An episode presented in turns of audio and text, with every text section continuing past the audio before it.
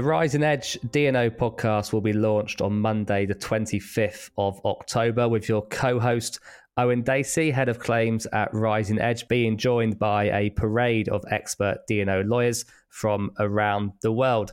My name is Richard Cutcher, and I'll be on hand to introduce each episode with Owen. So, Owen, why did Rising Edge want to produce this podcast series, and, and what do we have in store in in the coming weeks? So, at Rising Edge, as DNO insurance specialists, we place a great deal of importance on helping our clients to understand and manage their risks better. So, the reason we wanted to produce the podcast series, I think people working on the claim side, we have a lot of knowledge and expertise that is valuable when it comes to helping our partners and clients on this. So, really, it's about educating, sharing knowledge, and doing our best to hit the topics that are top of the list when it comes to areas of concern for directors and officers. And the hope is really that people who listen will take away tips and things they can go away and implement. We also appreciate, of course, a lot of clients will have very well developed teams of people working on risk management and will have experience of claims too. But there's also people out there who may not have even started to think about some of these topics we discuss or people who have never had a claim. So,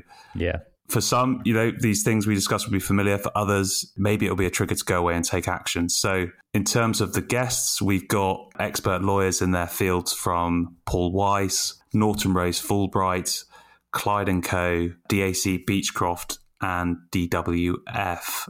As for the topics, we've got five topics. We're going to start with risk mitigation for US public companies. We then have uh, horizon scanning ESG risks for public companies with Norton Rose. We then have UK shareholder derivative claims in the UK.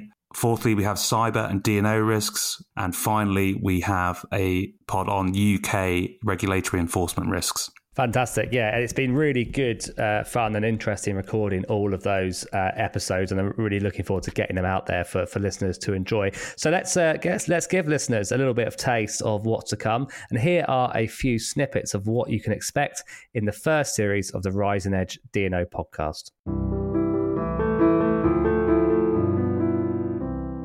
You know, I always say that that securities litigation really follows life, and in my career as a lawyer, that's certainly been true, right? The, the major drivers of securities litigation when I became a, a lawyer 20 years ago were the dot com and telecom bubbles bursting, contemporaneous with the WorldCom and the Enron frauds, followed by the subprime crisis, followed by, you know, a, a whole sort, sort of series of changes in the world, including the Me Too movement, which has prompted a significant number of securities litigations as well. So I guess what I would say is we can we can be sure that whatever is sort of the focus of the newspapers is going to appear in our cases. That we know.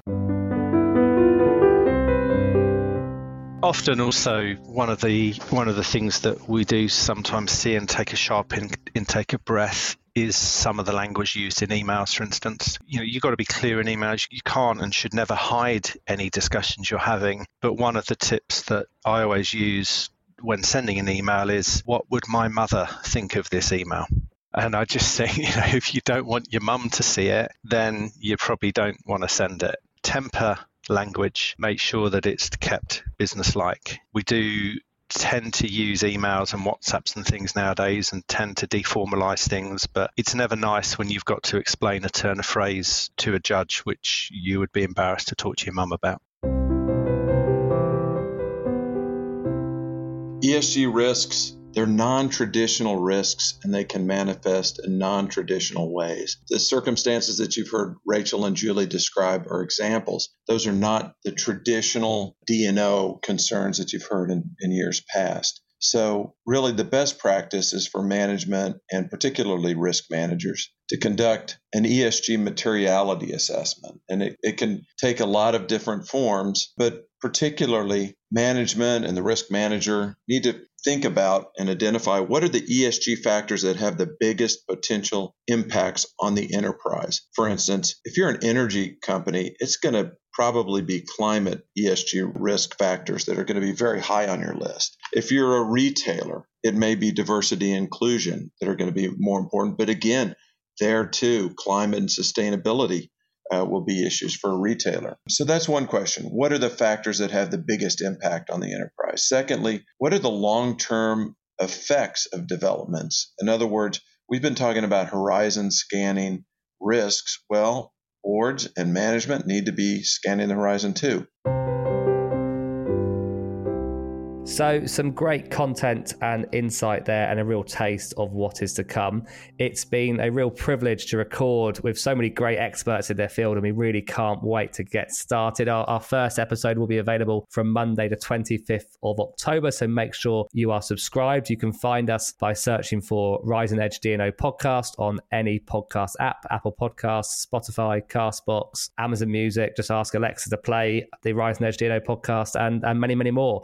Owen, uh, I guess it's probably do a quick preview of, of what's coming up uh, in our first episode. Yeah, sure. So, episode one, we're speaking with Audra Soloway and Daniel Sinreich from Paul Weiss. They are securities litigation experts, uh, and we hear a securities litigator's perspective on risk mitigation for public companies in the US and some proactive strategies regarding public communications and disclosures. Okay, great. Well, we'll see all our listeners in the first episode.